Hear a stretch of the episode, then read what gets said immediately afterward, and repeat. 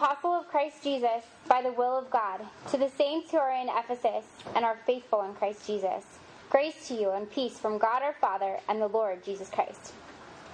Blessed be the God and Father of our Lord Jesus Christ, who has blessed us in Christ with every spiritual blessing in the heavenly places, even as he chose us in him before the foundation of the world, that we should be holy and blameless before him. In love, he predestined us for adoption as sons through Jesus Christ according to the purpose of his will, to the praise of his glorious grace with which he has blessed us in the beloved. In him we have redemption through his blood, the forgiveness the forgiveness of our trespasses according to the riches of his grace, which he lavished upon us in all wisdom and insight, making known to us the mystery of his will, according to his purpose, which he set forth in Christ as a plan for the fullness of time, to unite all things in him, things in heaven and things on earth. In him we have obtained an inheritance having been predestined according to the purpose of Him who works all things according to the counsel of His will, so that we who are the first to hope in Christ may be to the praise of His glory. In Him you also, when you heard the word of truth, the gospel of your salvation, and believed in Him, were sealed with the promise of the Holy Spirit, who is the guarantee of our inheritance until we acquire possession of it, to the praise of His glory. Thanks, Britt. Mm-hmm. Let's pray. Father, tonight, as we come to your word, we are eager to hear from you who we are and to know the reason you created us and the reason you put us on this earth and the reason you died for the sins of humanity. Lord, Give us an identity that causes us to live in liberty and to be set free from slavery. Teach us to run hard for you. We pray in your Son's name. Amen. So, as you guys, I think most of you know now, that we are now in week three of a series called Identity.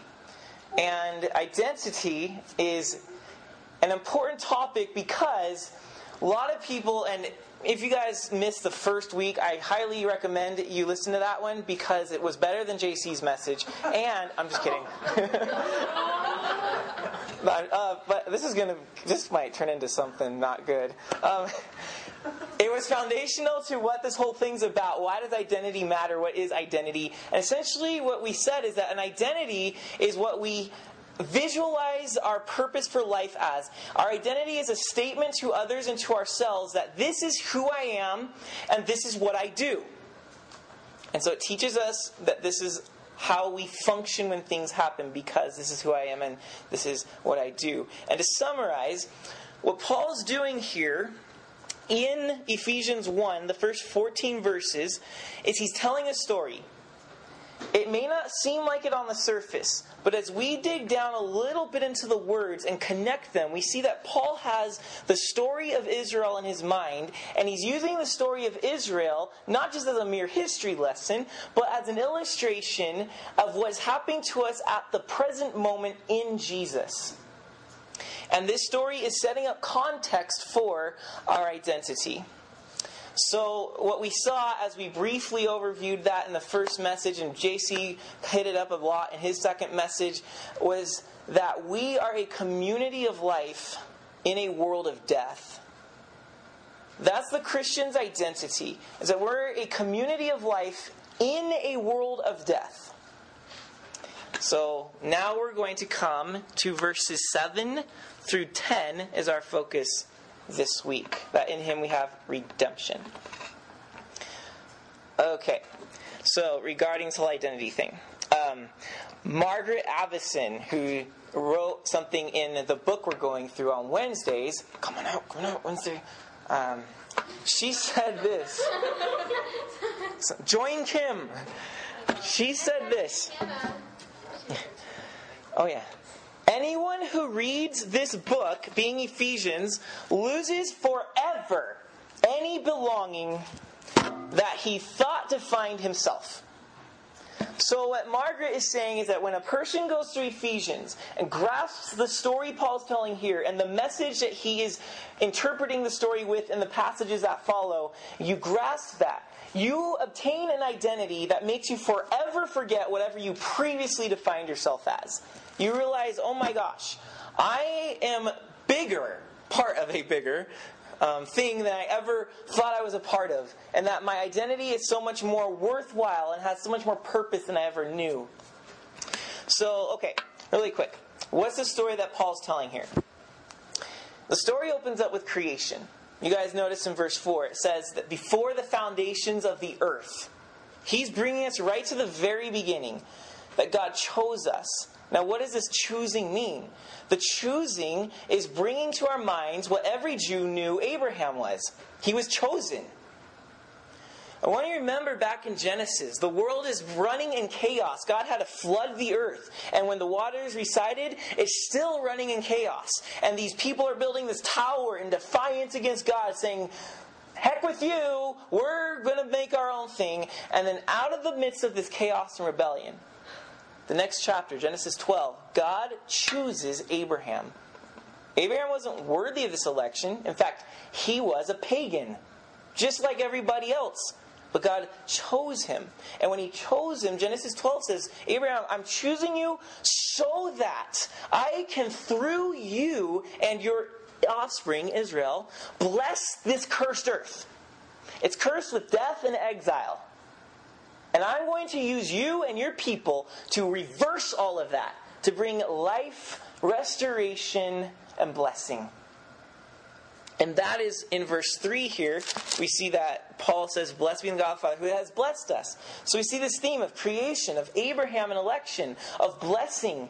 And then it, it ends towards the end with inheritance in verse 11, and verse 14 talks about glory, as JC pointed out. The whole thing ends in the glory of the renewed heaven and earth, which we just call heaven typically in our churches, and that glorious inheritance to come. The eternal heaven.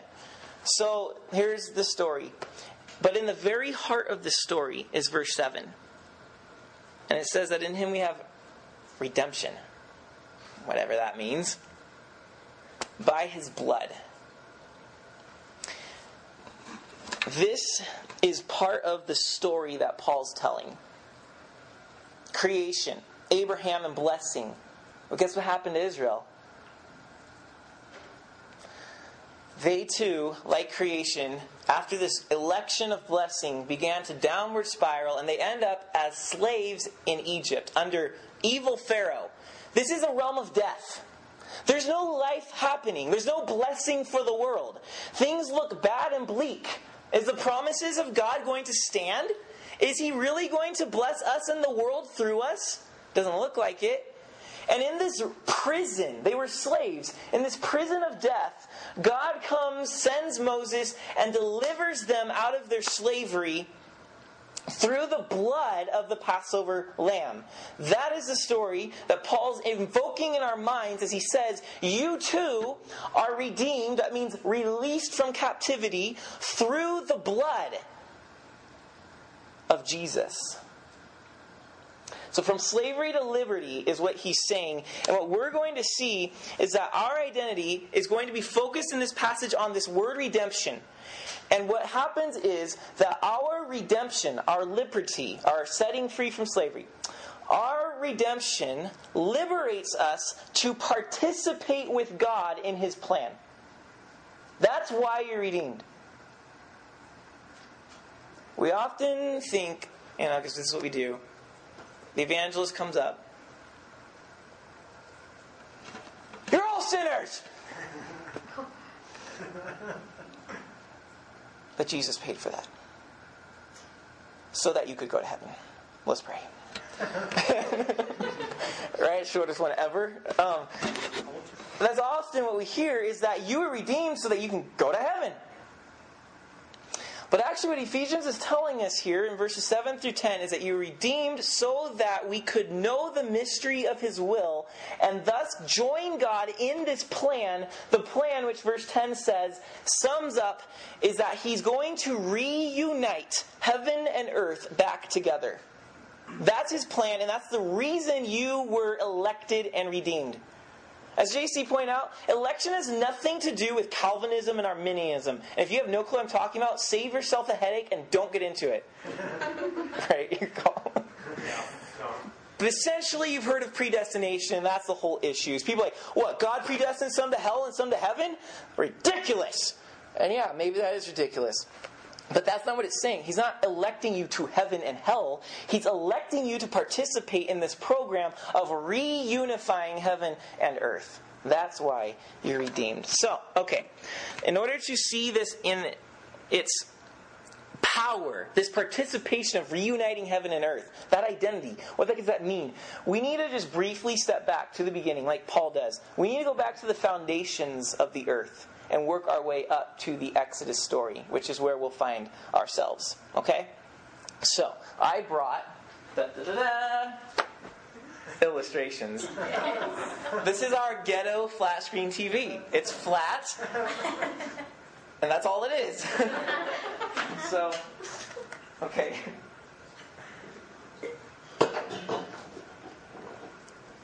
Now, we're going to start in Eden. And you guys know from the history series a lot about Eden. Eden's the ideal. Eden is also what heaven's going to look like, the Garden of Eden. We just wrapped that up a couple weeks ago. I want you to picture two circles. One is, how's this going to look for you guys? Okay, one is blue, one is red. The blue is the sphere of God, the red is the sphere of man. In other words, the blue is heaven, the red is earth. The, the proper spheres for God and man, right? Now, what made Eden so wonderful? Yes, it was lush with life and things were great and there was no war and there was no parents telling him what to do and no teachers bossing him around that was great and all. But what made Eden so wonderful, Eden means delight, is that the two spheres of earth and heaven, man's realm, God's realm, were actually met together and living in this marriage, this perfect harmony, so that as you're walking on this earth, you're not experiencing what we experience with death, pain, and exile, and this distance, and this like, who am I, and this conflict with people, and wars, and famines, and hurricanes, and whatever blew up the East Coast, and what's going on in Israel right now. Like, you weren't experiencing that stuff. You were in this perfect harmony. You were literally in heaven, but you were on this earth at the same time. That's what made Eden so wonderful. Okay, so what's the result? The life of God in heaven with the life of man on earth means you live. There's no death. There's no exile. There's no curse. There's blessing. There's unification with God Himself. So, when the red circle and the blue circle meet, we have the purple sphere of Eden. Those are two circles, but they're just put together. That is what creation was. It was a unification. There was no there was none of this exile, divorce, and separation. All was at harmony, all was right. As we know from the history series, as short as verse, uh, verse, as short as sermon number three, we found out that something bad happened. Adam rebelled against God's kingship, right? And here's what's crazy man is rebelling against God. Life, the sphere of heaven with earth and the sphere of man we're united. But man says, mm, I don't want to be in this realm anymore. I want to set up my own kingdom. So what happens is heaven and earth separate, they divorce. And there's great pain, tragedy, and death that result from this divorce. So this is what we have at present. See that? We're separated. And that's why earth is this cursed place. That's why we moan and groan and we have pessimists and preachers in the Bible, uh, Ecclesiastes, that say things that are weird and uh, things like, you know, because we're experiencing the, thing, the way things aren't meant to be. And you know, this is personally why I think that the Bible speaks against divorce. It's not just so that God can be a boss over us, but because divorce is mimicking the rebellion of mankind. And it's separating what God meant to join together. And you guys might remember in Revelation, it talks about the New Jerusalem coming down from heaven to this earth. And it says, adorned as a. Does anybody know their Bible there? Adorned as a bride. Why? Because heaven is being remarried to the earth once again. That's what's going to happen. We're going to be purple again. Red and blue are not going to be separated. It's going to come back together. And that's what we're waiting for Christ to return to do. Um, so that's the rebellion. Now, what happens is that God, in the midst of this great divorce, calls down, calls to the earthly sphere and calls Abraham and says, Abraham, I promise that through you and your people, these spheres are going to meet up again one day. That through you and your offspring, Israel, it's going to come back together. And so, as the promise is made, the two spheres begin to move ever so slowly back together. And then we come to redemption. And that's what we find in our passage redemption. What happens in redemption? In redemption, the circles have begun to merge. You see the, the overlap? It's kind of purple in there. you still have two spheres, but they're overlapping on the edges. Everyone see? Okay. Hey, okay, I teach a high school Bible class now, so I'm ruined. um, that overlap is what's happening in God's people. That overlap is what happens in redemption. It's what happened in the Exodus. Okay, we have this realm of curse, exile, death, that's earth, and this realm of life, restoration, and blessing. And in the Exodus, the separation is very obvious, but God comes down to visit his slaves in Egypt, and they begin to merge together. How? Why? Where do we see that happen? We see that happen when Moses comes to Pharaoh, and you now you see this clash going on. And Moses is able eventually to deliver Israel from the grasp of death, from the grasp of Pharaoh. He redeems them and liberates them into life. How does this happen? Well, Pharaoh is stubborn. He's saying, This is my kingdom. You're not going to let them go. I'm holding on to them. They're my slaves. But finally, it's when God says, Okay, 10th plague is here, Pharaoh. The 10th curse is here. The angel of death is going to soar over, kill all the firstborn. But Israel lived right? I know this might be recap for a ton of us, but Israel lived because they took a lamb, slaughtered it, took its blood, painted it on the doorposts, and all within the homes that had the blood on it were spared from the curse of the angel of death. They were, in a sense, blessed. They were given life when all of Egypt was getting death. And it was through that blood and in that moment that Pharaoh said, Enough! Get out of here! And they go. Slavery ends. The realm of death is over. And they move on through the Red Sea into life. And as they're going, God is leading them to the promised land, the inheritance we see in verse 11 through 14. They're moving on to the place that God promises to bless them in. And before they get there, they make this stop. God comes down on Mount Sinai, gives them his law, but here's the important thing is that in the midst of all that, God tells Moses to create a tabernacle. It's really this just this really big tent in which God Himself came and dwelt within the tent with His people, just like He did in Eden when He lived with His people. And so here's the congregation of Israel as they're gathering around this big tent, this tabernacle, and God's living inside of it. You see what's happening? The realm of heaven and earth have met precisely at the place of the tabernacle. That the marriage has begun, the overlapping has started within God's people, Israel. And so they are experiencing not just this world of curse, death, and exile, but this, this, this fear. They're, they're getting into it, this life, this blessing, this restoration with their Creator and their Maker.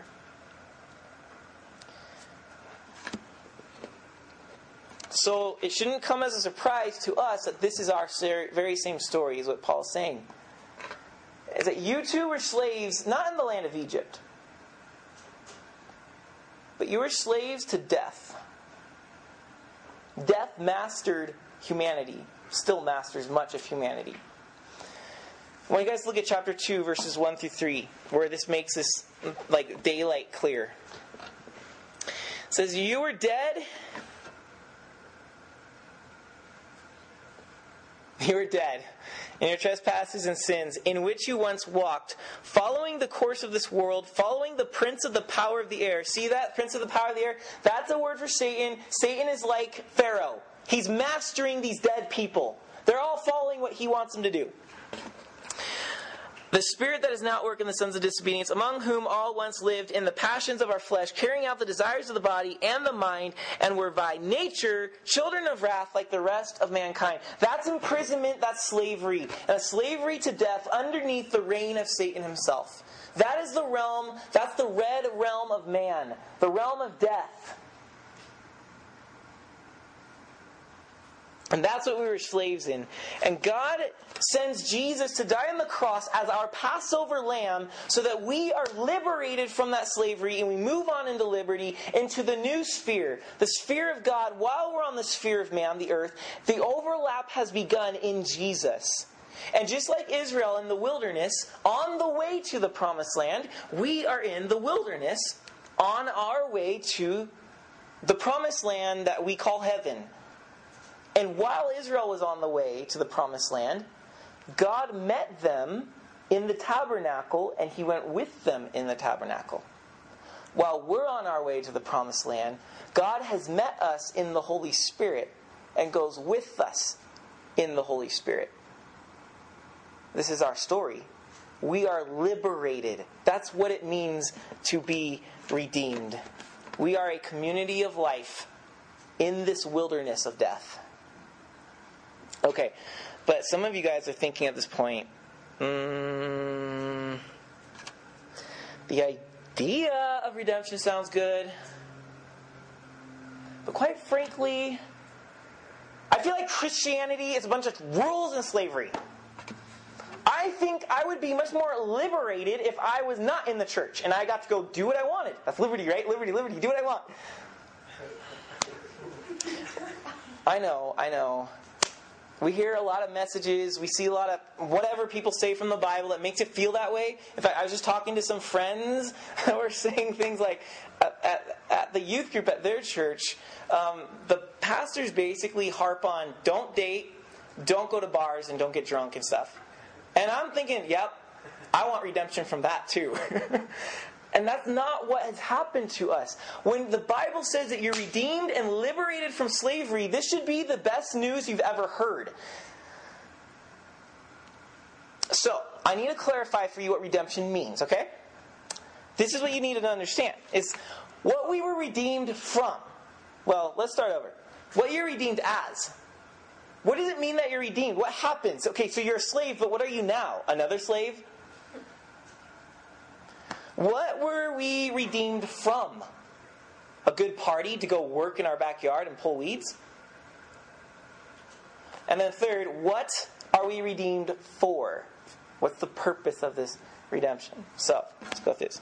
What are we redeemed as? Number one, you are redeemed as royalty. JC's passage last week told us this in verse 5 that you were adopted as sons and daughters of God. So you were these slaves underneath Satan's rule in this realm of curse, exile, and death. And God redeemed you out of that. And He didn't just say, okay, you were a really bad slave in there, now you're coming to my realm so you can serve me and do things for me. As a lot of people preach, Go do good things for God. Make God look good. And we think, okay, so from one slavery to slightly better slavery. Yeah, woohoo. Verse 5 says that you are redeemed as adopted sons. And listen, gang, when a rich person in the Roman Empire adopted a son, the son inherited everything the dad had. Okay, we're talking about the creator of this universe adopting us who were slaves. You are moving up the ladder and inheriting the biggest real estate the universe has. Which is dumb to say because it is the universe.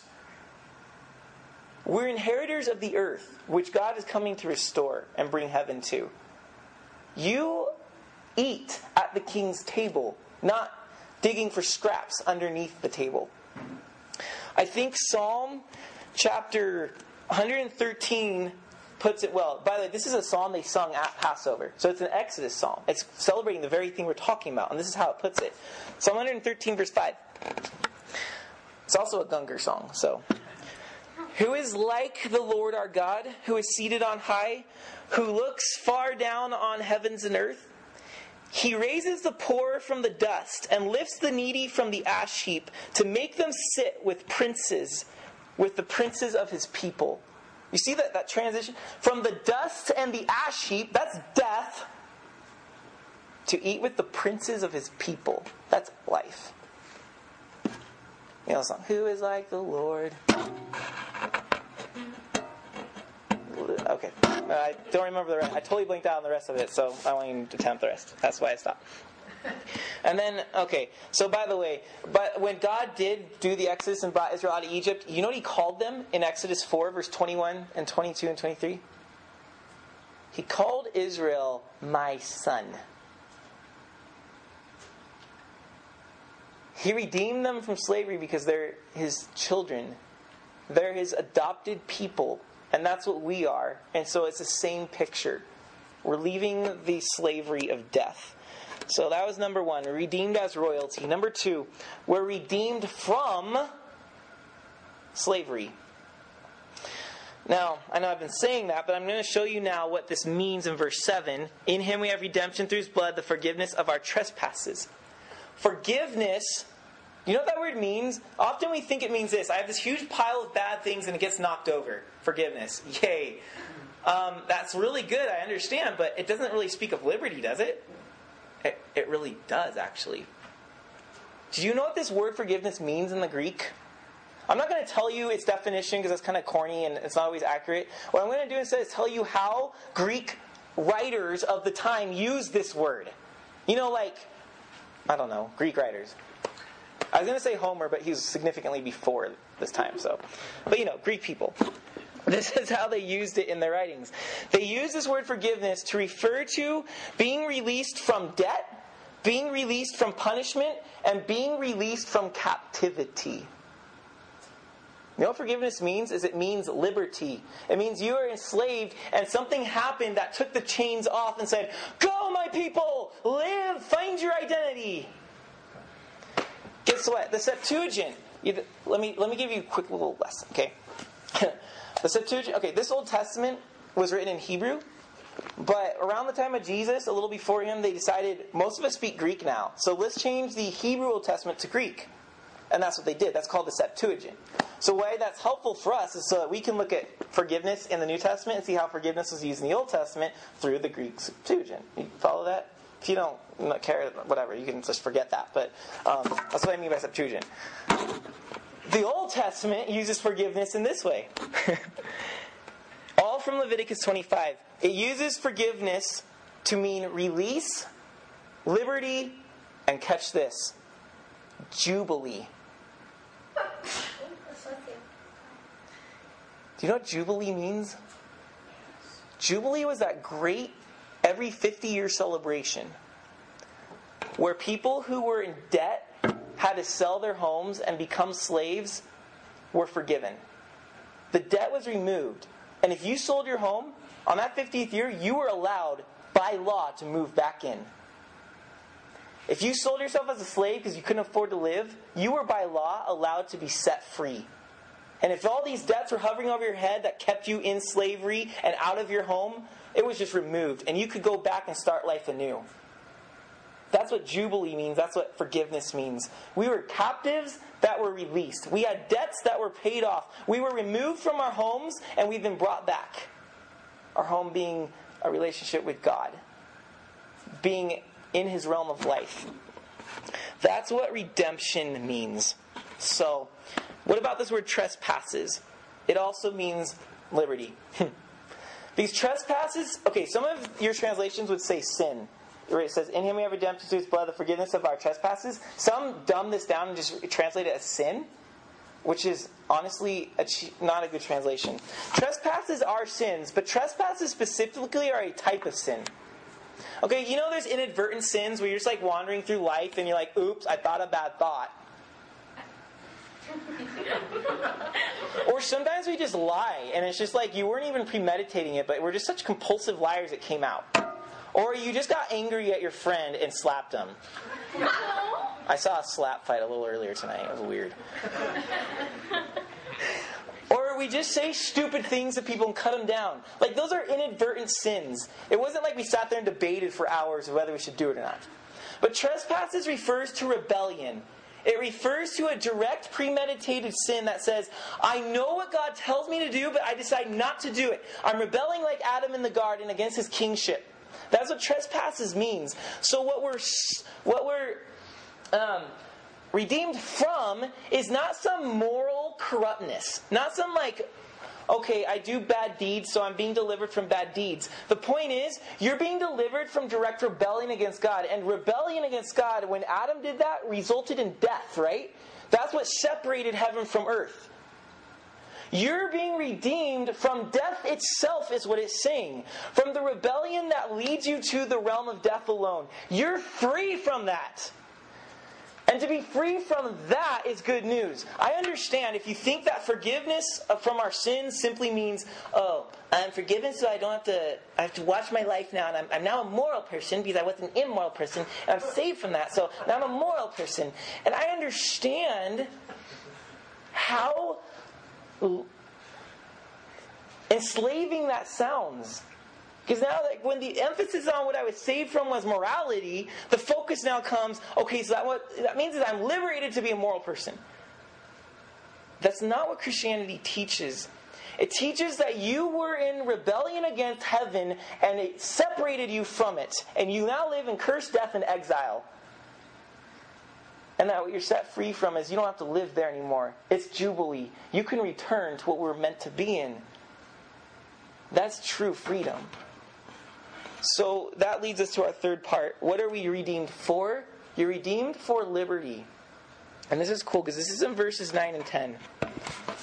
I know the, the wording's really, really hard to wade through this Paul in Ephesians for you, but uh, you get the point. Verse 9 and 10 says this Making known to us the mystery of his will. So he has his plan, and he's making it known to us, according to his purpose, which he set forth in Jesus as a plan for the fullness of time. And here's what the whole point is to unite all things in Jesus, things in heaven and things on earth. In Jesus, God wants to reunify heaven and earth, is what it's teaching us.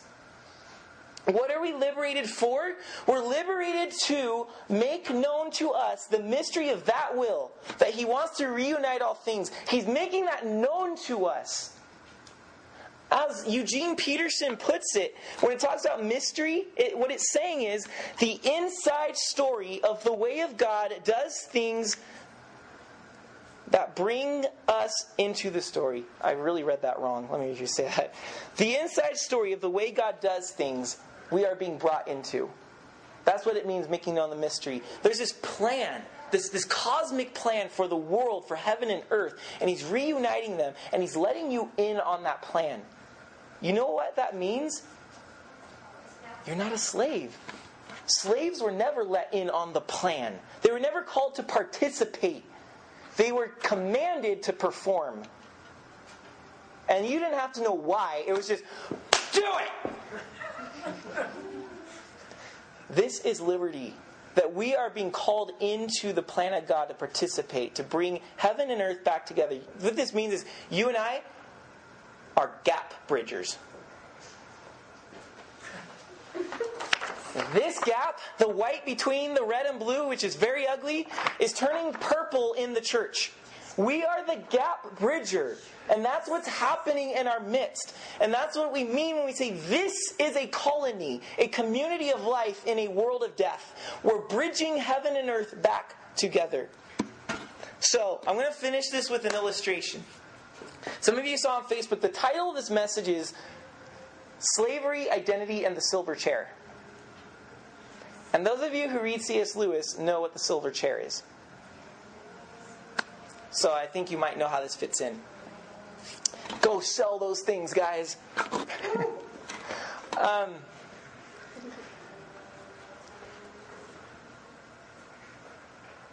if you guys have read The Silver Chair, it's one of the last books in the Chronicles of Narnia. And what happens is, you guys know King Caspian, right?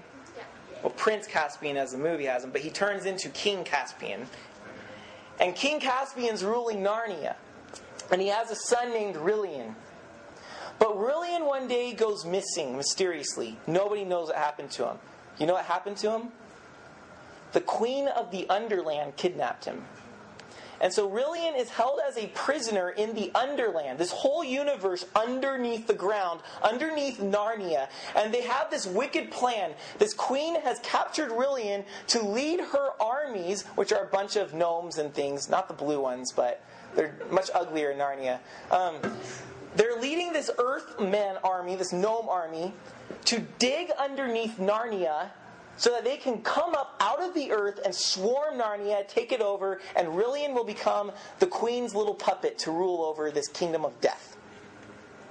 Okay, so how does she do this? Well, Rilian totally forgets who he is. She casts this spell, this enchantment on him that makes him completely forget that he is the son of King Caspian, that he belongs in Narnia. And so he sits there being brainwashed that he's a servant of the Queen of the Underland and that he's to carry out her plan to undermine Narnia and take it over. now, this is where the silver chair comes in. There's a little loophole in the spell. Every night, the spell would wear off, apparently because Rilian would go crazy. He would remember who he is and would start ranting things like, Aslan, save me! I am the son of Caspian! I am the king of Narnia, the rightful heir to the throne! And the witch knew that this was dangerous. So the queen of the Underland, the witch, knew that she had to shut him up so that he would never get out. So when the spell began to wear off, she would chain him to the silver chair. I don't know why it's silver, but it was. And at that split moment, when Rilian remembered who he was, he couldn't do a thing because he was enslaved in the silver chair. Now, the story gets good when our heroes, Puddleglum, Jill, and Eustace, you guys know Eustace from Prince Caspian, he's not as much of a brat in the silver chair. But they come and they free Rilian from the silver chair. They smash that thing to pieces. They kill the wicked witch. Well, almost. As they smash the chair and Rilian's free, the spell is temporarily worn off. He knows who he is. He's like, I belong in Narnia. I am the son of the king and I am the rightful heir to the throne. Then the wicked witch comes in. She's like, Oh, you want to go back to Narnia, huh? And she tries to enchant him one more time. Tries to seduce him into the state where he forgets who he is, and things begin to happen. All of them begin to forget Aslan. They begin to forget Narnia. They begin to doubt that it ever even existed. They're forgetting their identity. But in this bold moment, Rilian says this. Once he's released from the silver chair and he's in front of this queen of the underland, he says, Now that I know myself, I do utterly abhor and renounce your wicked plan to do villainy. That's his actual words. Now that I know myself, I want nothing to do with the queen of the underland. Get me out of here. Give me escorts now and really knew his purpose in life. He knew where liberty lie, lay because he knew who he was. Christian, you're a son of the king. We talked about that adoption.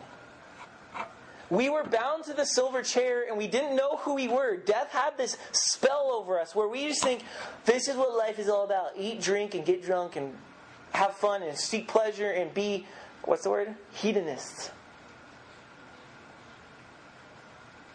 Hedonists. And we're locked down in the silver chair, and that's all we know.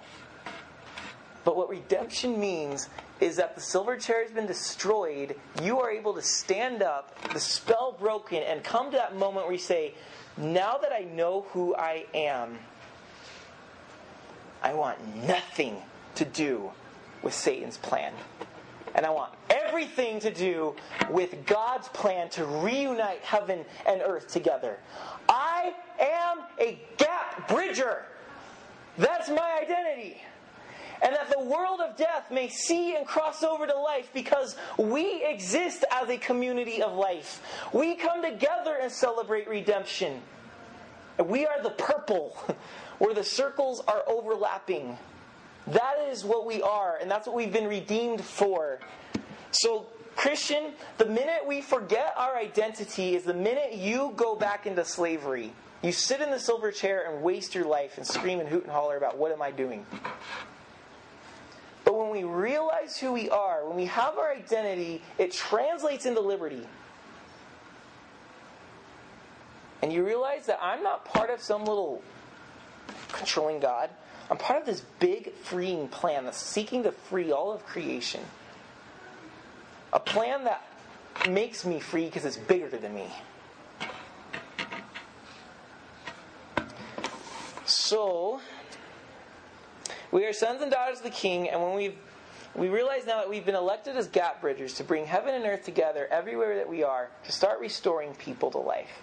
That is our identity. That's what you've been redeemed from slavery for liberty and to participate in the unification of heaven and earth. Let us pray. Father, we come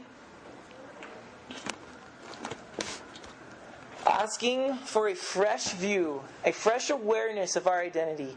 That we could all rise tonight and say, now that I know who I am, now that I know myself, we want nothing to do with death, curse, and exile. But Father, we, we stand here and lift our hearts.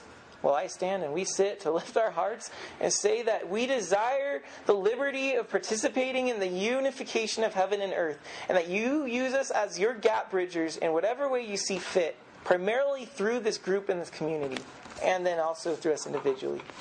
We pray these things in your Son's name. Amen.